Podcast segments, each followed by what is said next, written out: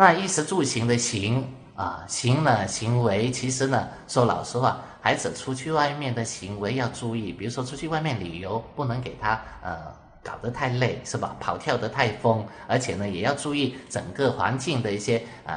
空气的一些流通的一些状况，还有呢，就是呃气候的一些变化。像现在这种春天，我老是告诫很多家长，我说早晚不要出去，是吧？早晚不要没太阳你就不要出去，阴霾天不要出去，下雨天不要出去。是吧？早晚不要出去，有太阳再出去，有太阳还不要有风，风不太大的时候再出去。出去还要去到那些空气流通的地方，但是呢，又不要到人烟稠密的地方。所以呢，其实孩子的一个行为啊，也是要讲究。但是孩子本身，呃，出去不出去？你说在家里呢？啊，像今年的这种。呃，新冠肺炎流行宅在家里，那应该怎么？适当的运动倒是要的，可以适当的做一些小儿推拿，对孩子的四肢的拍打，比如说在这个。呃，整个春节阶段，我跟有有的时候跟一些家长来看病的时候，我都跟家长讲，我说可以给孩子做一个小儿推拿的一个古代医家的一个一个好的一个叫做零四十三大手法之中的一大手法，就是给孩子做这个叫做按旋走搓摩啊，按旋走搓摩是怎么做？比如说小的婴小的 BB，把孩子抱在你的身上啊，背着背。背部靠着你的胸前啊，大人的两个手啊，插住小 BB 的两边的这个肋骨，从上沿着肋骨的这个渠道，从上上下往下搓，这个就是按旋走搓摩，这个可以宽胸理气、排痰，可以驱风散寒的作用。所以这个呢，对防治新冠肺炎都有一定的作用。这个是对小 BB 你整天都不出去。啊，给孩子拱起你的手，给孩子两边肩胛骨的这两个部位来回的给他拍打，或者是从下往上打，这些都是可以的。还有还有，孩子的四肢的大关节给他进行捏拿啊，或者让他仰卧以后呢，四肢的给他被动的大人帮他做一下四肢的一些活动，这些都是啊，双手的扩胸或者两个脚的一个啊压下伸直、压下伸直这样的一个做这样的一个活动，是很好的一个做法。那另外一个呢？因为今年的整个春天宅在家里以后呢，可能大一点的孩子，现在你看我们都是要上网课，是吧？学校都不开学，都是要上网课，所以呢，本身要注意眼的一个啊眼的一个健康，眼的一个卫生。那本身眼的一个保护也很重要。除了刚才讲的眼的卫生，不要老是去揉揉眼睛、摸眼睛之外，那本身比如说孩子看东西的啊那个。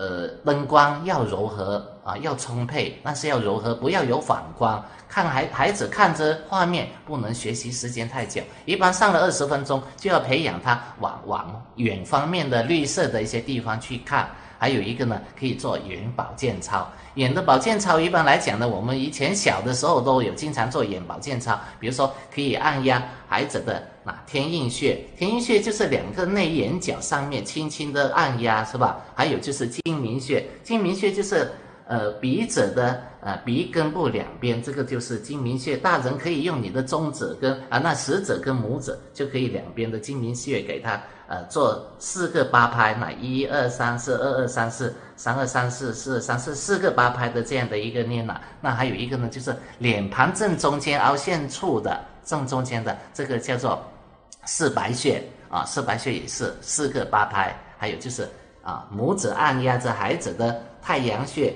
啊，你的食指屈起来，从上往下的绕着眼眶，这样给孩子做四个八拍的眼眶的一个保护。还有一个呢，就是两个耳朵啊，那不个呃后面颈部两侧的啊这两边的风池穴是吧？还有就是耳穴。两个耳垂的最中间的这个地方就是耳穴，这些给孩子用大人的指甲给他轻轻的进行捏拿揉按，这些都是对孩子眼睛的一个保护，这些都是在家里可以做的啊，行为的一些力所能及的一些活动。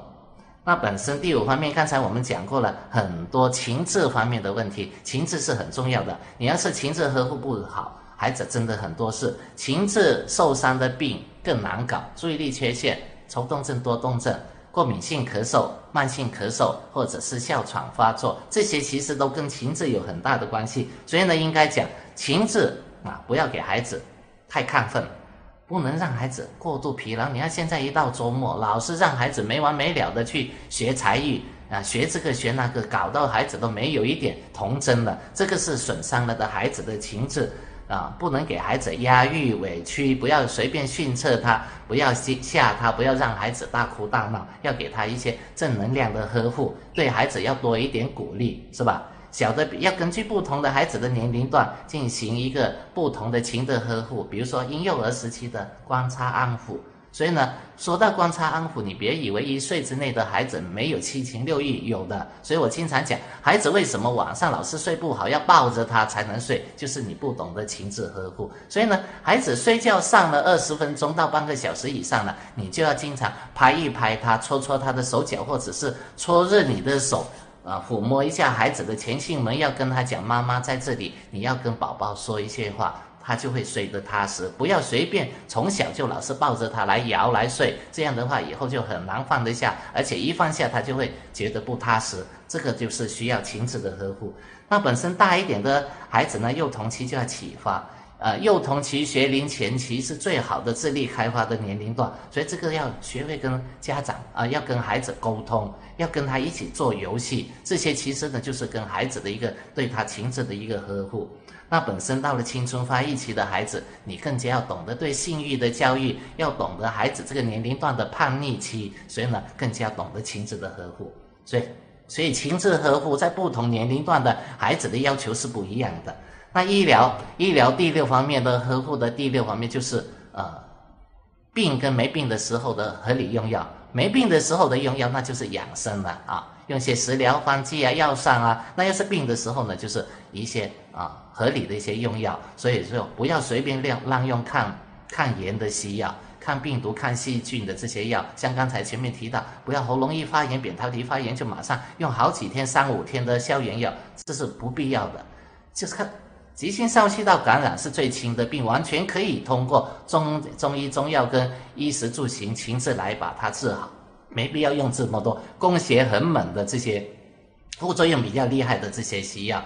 那本身呢，对孩子的一些呃疾病的时候一些用药，那像中成药也不要随便老是用清热解毒的。现在很多清热解毒的中成药，所以这一点呢也不能随便用。像很多现在外面的很多药物，大家知不知道这些？比如说像刚才我前面提到的金莲清热泡腾片、小柴胡颗粒克感利咽、小儿日出清、双味九呃那个九味酸茄口服液。呃，那个呃，秦香清热口服液、普地蓝、小儿赤荞啊等等，这些都是清热解毒为主的。但是这些药它的区别在哪里？其实呢，作为家长也要好好的去学。其实呢，这一点我会做这一课。孩子装常用的中成药的一个合理运用的这方面的一个课题，到时在我的平台上会专门讲解这些。还有就是儿童常用的一些呃一些药材的一些合理使用，会做这个。其实我觉得这些都是中医的一些基本知识，也是我们古古代呃古代医家给我们留下来的一些呃中中医药的一些瑰宝嘛。这些其实呢都是很值得我们去继承、发扬光大的东西。所以呢，说到底就是要合理的运用，辨证论治。所以呢，不要说随意的听人家怎么说你就怎么用啊！你要自己学习以后才来用，不要说医生怎么讲你就怎么用啊！像小儿推拿，我觉得说很好的一个法，一个绿色环保的一个做法，现在搞得有点烂，什么是东西都可以做小儿推拿，反正把它吹上天了，所以这个是很不妥的一个做法。其实小儿推拿本来是挺好的，但是呢，没有原则性乱讲啊乱用，现在到处都是。小推拿馆，这个是不可取的一个做法。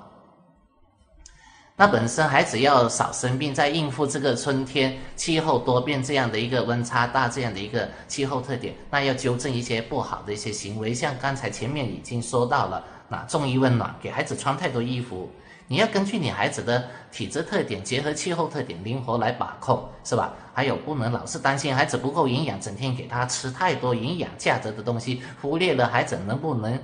承受是吧？还有不要动不动给孩子喝凉茶，孩子不是热气上火，他是很容易积食，因为你给他吃多了，超过他的负担，不消化了，所以你要及时助消助消化，不是给他喝凉茶，不要有点轻轻的毛病就老是动不动就吊针打针。三，孩子发高烧不等于病情就重，病情低体温低不等于他病情就是轻，其实很多肺炎的早期很多他不怎么高烧的。反反而很多扁桃体发炎都是很高烧的，所以呢，肺炎绝对是比上气道感染，呃严重的多。所以呢，其实呢，往往本身呼吸道感染，扁桃体发炎是最轻的病。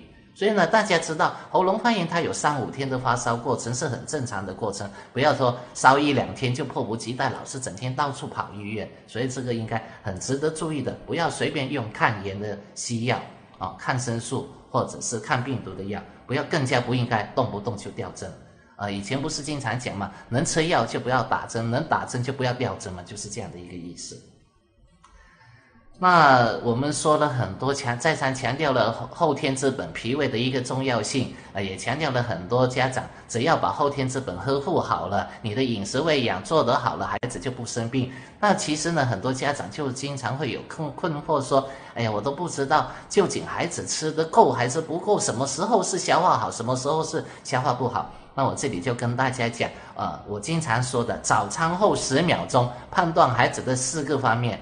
哪四个方面呢？舌苔、口气、大便、睡眠，这四方面都是好的，证明你的孩子消化吸收得好，孩子的饮食喂，你给孩子的饮食喂养方法是合理的。要是四方面有一方面不好，那就证明孩子开始消化有问题了。举一个例子，口气酸臭了，本来口气没有的，突然酸臭了，你应该素食，要吃消食导致助消化了。嗯，或者舌苔很白了，要消食导致吃多了。睡得很不好了，是吧？有些家长经常在平台问我，他说：“哎呀，晚上哼哼唧唧的孩子，胃不和而卧不安啊，消化不好了。那本身大便呢？大便是应该观察孩子的五个方面的内容：大便的时间、大便的次数、大便的味道、大便的性质跟大便的颜色，这五方面你都要评估。举一个例子，时间。”比如说，你的孩子每天就是大便一次，都是在下午三四点。他突然今天要去小学，上去上学之前，他就哎呀，妈妈不行，我肚子不舒服，我要去大便了。哦，早上突然大便，本来都是在下午的，怎么突然今天变成在早上了？或者是每天一次，今天突然是变两次，或者是今天不拉两天才来拉了？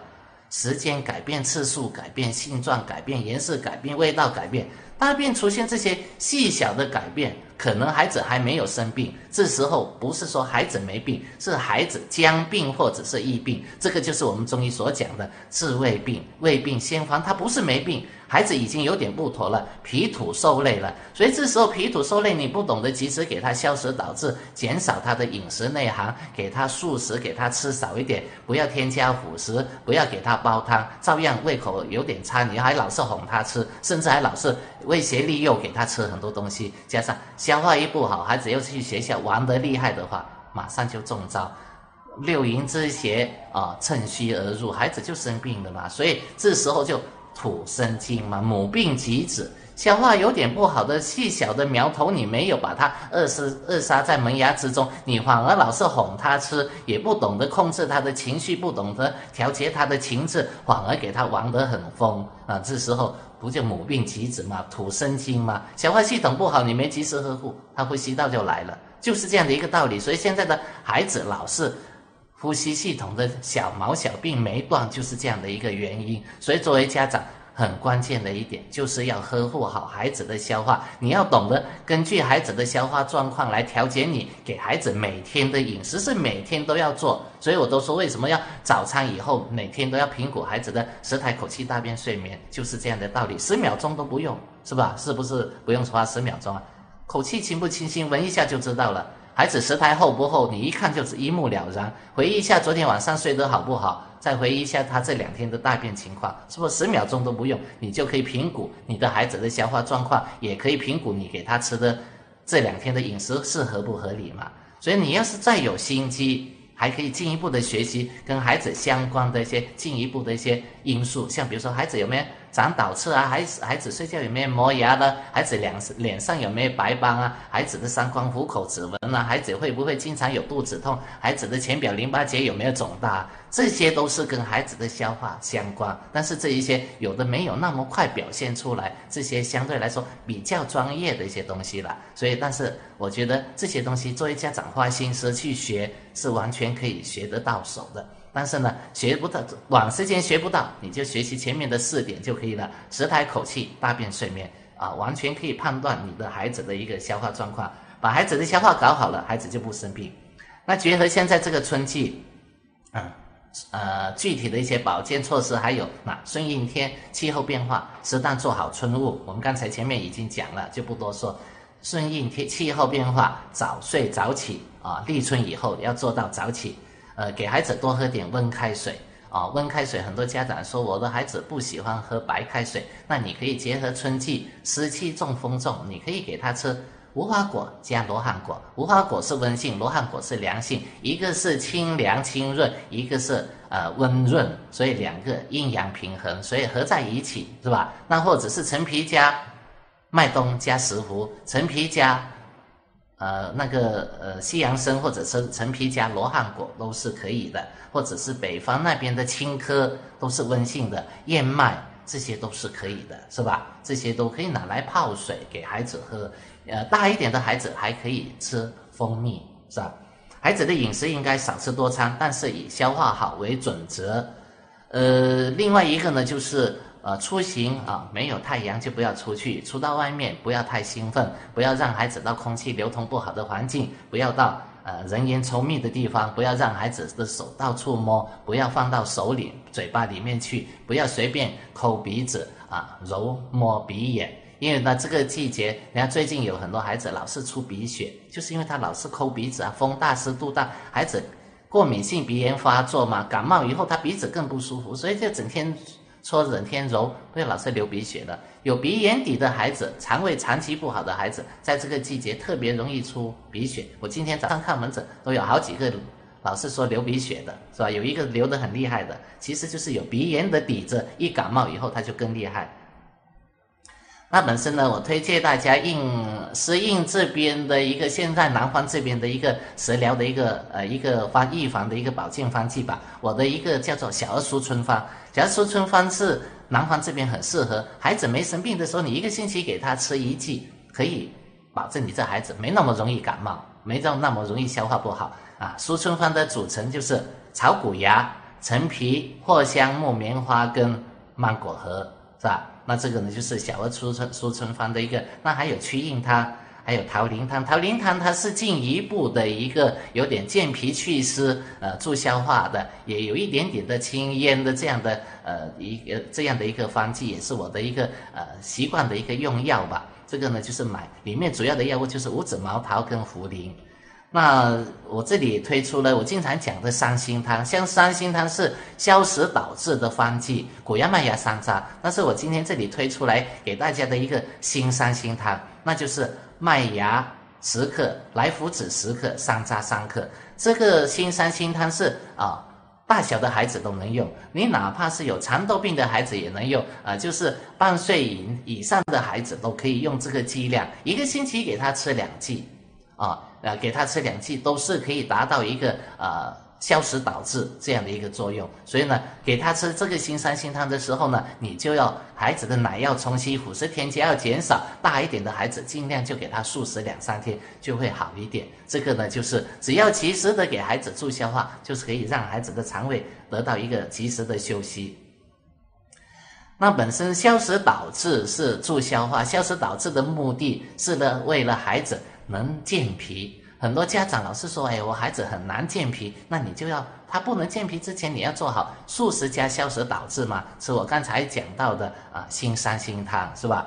那另外一个呢，要是孩子真的是状态很好的时候，你可以把下面的我说出来的这些药材选择两到三种，灵活搭配，可以给孩子煲水喝，也可以放进骨头或者是鸡肉或者是呃那些猪肉来煲汤给孩子喝。哪哪一些药材呢？像白术、白术十克，甘淮山十克，太子参五克，麦冬五克，党参八克，佛手八克，春砂仁三克，五子毛桃十五克，芡实八克，莲子五克，桃核桃十克，石斛五克，陈皮两克。我刚才所说的这些药材，你选择两到三种来煲水或者是煲汤，但是前提要用这些药材煲水煲汤，前提是孩子没病痛。消化好，怎么样是没病痛、没感冒、没喉咙发炎、没气管炎、没咳嗽、没发烧、没拉肚子？那就是没病痛。那什么消化好？舌苔、口气、大便、睡眠这四方面都是正常的，你就可以一个星期给他煮一到三剂。大一点的孩子可以吃三剂，小的 BB 吃一剂就可以了，是吧？前提再三强调，消化好没病痛才能用。那有些家长就说：“哎呀，你前面说的都是呃要煮的，那煮的我没时间要上班，那你就选择中成药啊。那有些什么好的一些中成药可以消食导滞呢？呃，大家很熟悉的保和丸、保济丸，三公仔的呃保济丸是吧？或者是呃保和口服液、保济口服液是吧？神曲消食口服液、大山楂丸。呃，孩子虚寒明显的时候啊，你可以用太极的藿香正气，肯定要用太极的，因为它里面含酒精低啊。对，还有就是说，有些是供补兼施的，有些家长说，我这孩子我都素食了，也消食导致吃了你说的三星汤，孩子还是食胎后，消化还是不大好，那你就应该供补兼施。我平台介绍的三星汤加白术火手汤，其实呢这是要去煮的，那你就买中成药啊，小儿健脾化积口服液啊，健胃消食颗粒，王氏保赤丸这些小儿安颗粒啊，小儿康颗粒这些都可以供补兼施，又健脾又。又消食导致啊，那本身要是真的是体质很好了，呃，孩子没有病痛，刚才我讲的可以选择两三味来煲汤的那些药材，你不选择那些煲汤，那你就吃中成药了。中成药了，那我就推荐大家可以吃虚汗停颗粒啊，广药集团奇行药业的虚汗停颗粒。虚汗停颗粒我也是极力推崇，因为它本身五味药，它本身名字叫虚汗停，当然虚汗可以用，但是呢，本身要是。你们知道它这五味药是什么，你就知道它不单纯是治虚哈。比如说呢，它有黄芪，有糯稻根，有浮小麦，有断龙骨、断断牡蛎，还有一个红枣。啊，西洋呃那个呃黄芪跟红枣气血双补，是不是啊？断龙母收敛止汗，那本身还有诺道根跟浮小麦，本身就是收敛止汗的两两味招牌药，所以本身它这个药物本身很平和，所以是气血双补的一个方剂，所以它可以治虚汗，但是它不单纯是治虚汗。它因为它是气血双补，而且收敛止汗，所以可以治疗孩子平时很容易伤风感冒。那些说去医院多过去公园的那些孩子，在他没有去医院的时候，没有病的时候，你就可以用。就是说你不用煮中煮中药汤剂，你可以买这些中成药来给孩子吃，备在家里，可以给达到一个扶正、提高孩子免疫力这样的一个作用。那今天呢，我就利用这个时间跟家长讲解了三大方面的内容，一个就是春天的特点，讲了三个内容：春天的内涵、春天的呃气候特点、春天的常见病多发病。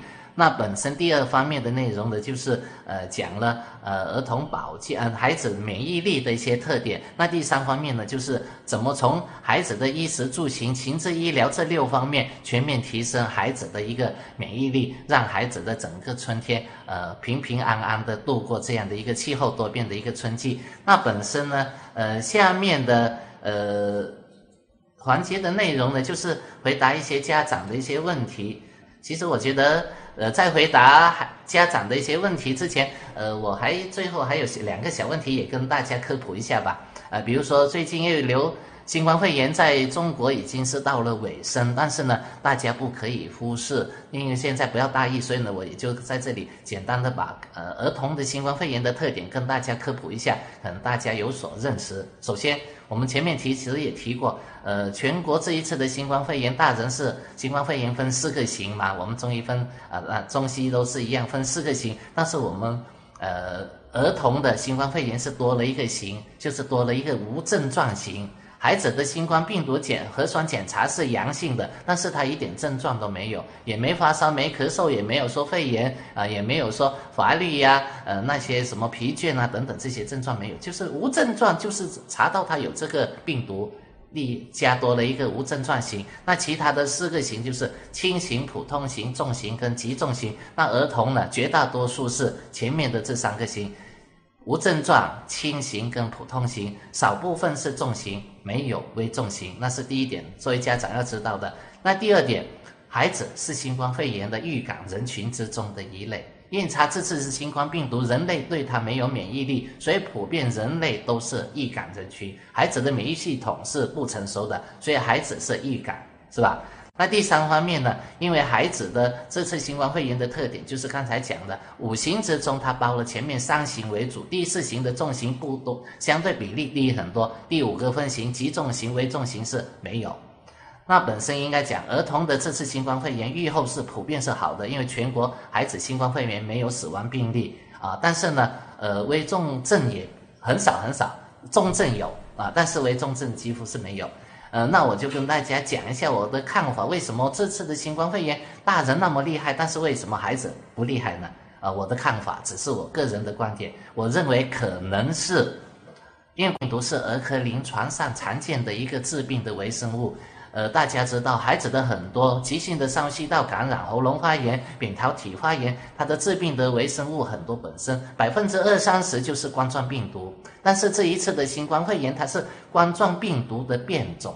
但是大家知道，虽然是变种的说冠状病毒，但是它的祖宗还是病，还是冠状病毒。但是呢，呃，孩子本身天生就对这个冠状病毒可能有一定的免疫力。但是说免疫力，可能有些其他的医生也会提出反对意见，说大人也经常有冠状病毒感染的，怎么大人会呃会这么厉害了？那这个就另外一个问题了。因为我们说孩子免疫系统不成熟，虽然免疫孩子的免疫功能是幼稚不足的，但是呢，孩子因为他天天生他整个大脑他整个免疫系统的记忆能力比起成年人老年人就强多了。他本身还是头脑里面还装的东西还很少，所以我曾经感染过冠状病毒以后，我对冠状病毒的那种记忆能力就比成年人的这一记忆能力强多了。所以呢，这个就是我们中医的纯阳跟大人的太阳跟西阳没得比的，这个就是我的第二个观点看法。孩子对冠状病毒的记忆能力比大人强。那第三方面呢，大家都知道，因为本身呢。呃，冠状病毒，我们都说它这次为什么大人会出现重症呢？就是因为免疫系统感染啊，感染了以后攻击人体的免疫系统，导出现这个免疫系统的一个所谓的一个炎症风暴出现。正因为成熟的免疫系统这样的一个传变的整个规律，就是。会导致到炎症风暴的产生，孩子的免疫系统不成熟，所以他很难出现这种炎症风暴的一系列的变化。所以呢，这是第三方面的一个理由。那第四方面，大家都知道，冠状病毒新型冠状病毒是从野生动物身上传播，传到人人体身上来的。那大家想一下，孩子有多少机会直接去跟这些野生动物接触？很多不是都是大人去外面带回来的嘛？所以是。家庭聚集以后才传给孩子，所以直接受这种病毒的侵害的几率低之又低。所以呢，四方面的理由，所以导致到孩子的新型冠状病毒是可以有，也是易感人群，但是呢，相对来说不会出现那么容易的重症。包括零三年的 SARS，它也是冠状病毒的变异啊，也是很少。出现儿科的重症，所以今年其实冠状病毒、新冠病毒呃新冠肺炎来的时候，我当时我没说出来，我就觉得应该今年也是跟零三年的时候的 SARS 也是一样的，儿科不会太厉害。但是虽然不厉害，我我们儿科不能大意啊，所以呢还是要按国家的要求做好全方位的呵护，尤其是要我刚才前面讲，你要对你的孩子衣食住行、情志跟医疗六方面做得好。你不管什么新冠病毒都不会让你的孩子中招。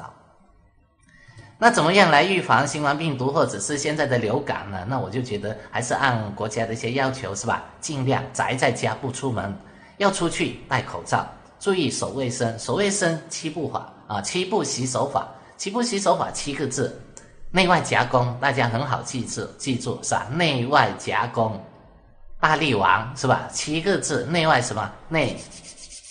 啊，内外是吧？外就洗里面手的里面，手的外面是吧？夹是吧？那，是吧？是吧？弓啊，两边的口扣过来扣过来，弓是吧？内外夹攻，那大什么？大拇指是吧？大拇指的洗是吧？大拇两边大拇指的洗，力啊，两边的五个手指指尖的清洗啊，那这边的清洗是吧？这力腕啊。手腕两边手腕的清洗，所以叫做内内外夹攻大力丸。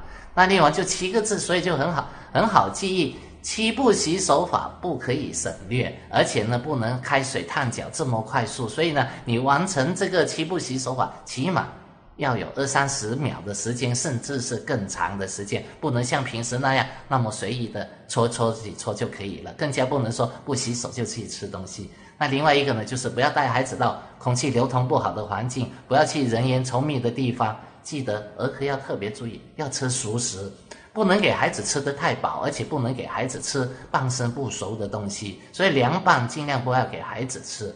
呃，还有一一个呢，就孩子要注意保暖，是吧？因为它本身是受凉引起今年的新冠肺炎，绝大多数的它很多前面很多它是轻症或者是普通型，很多它都是寒湿多嘛，后面有些是湿热哦，或者是寒湿热夹杂在一起。其实呢，儿科很多是寒湿热三方面都有，所以呢，注意保暖是很关键的。还有就是孩子出去外面活动不要过劳，不要过度的兴奋兴奋，不要大吼大叫，不要给孩子太晚睡，是吧？所以还有一个呢，就是完全不动也不行，宅在家里。刚才我们前面已经讲了很多，包括眼睛方面的一个呵护，这些呢，刚才前面已经说过了，也有一些好的一些小儿的推拿的手法，还有就是眼保健操的一个推荐。那这个呢，就是流感、新冠肺炎的一个流行季节对孩子的一个呵护。那其他的我们就不多讲了，那就现在剩下一些时间就回答一下那些呃。家长一些提问吧。